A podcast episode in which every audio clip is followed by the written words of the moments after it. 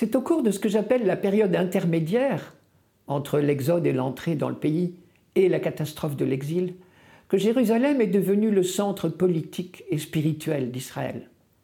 Au départ, c'était une petite forteresse située sur la colline de Sion et qui appartenait à la tribu des Jébusites.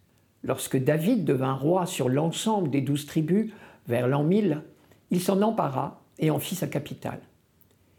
Il y transporta l'arche d'alliance qu'il installa sous une tente sur le site le plus élevé de la ville. Position symbolique, bien sûr. La demeure de Dieu doit surplomber tout autre. Ce site fut indiqué au roi sur ordre de Dieu lui-même par le prophète Gad.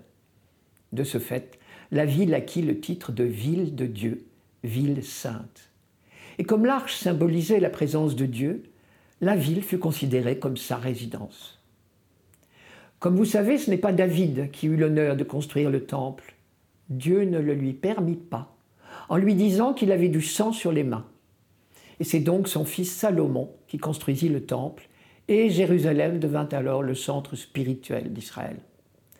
Lorsque, à la mort de Salomon, le royaume se divisa, Jérusalem devint la capitale du royaume du Sud. Et désormais, le rêve de la réunification ne quittera plus les esprits. Jérusalem, alias Sion, est vraiment aimée d'amour par tous les enfants d'Israël.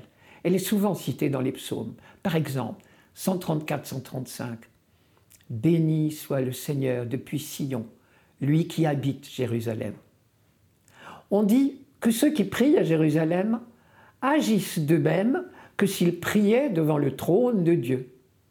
Et vous connaissez le fameux cantique Laudation, c'est le psaume 147. Glorifie le Seigneur Jérusalem, célèbre ton Dieu, ô Sion. On dit aussi que lors de la création, dix mesures de beauté descendirent sur le monde. Jérusalem en prit neuf, et le reste du monde une seule. Je terminerai par le psaume 48-49 de Sion, belle entre toutes, Dieu resplendit.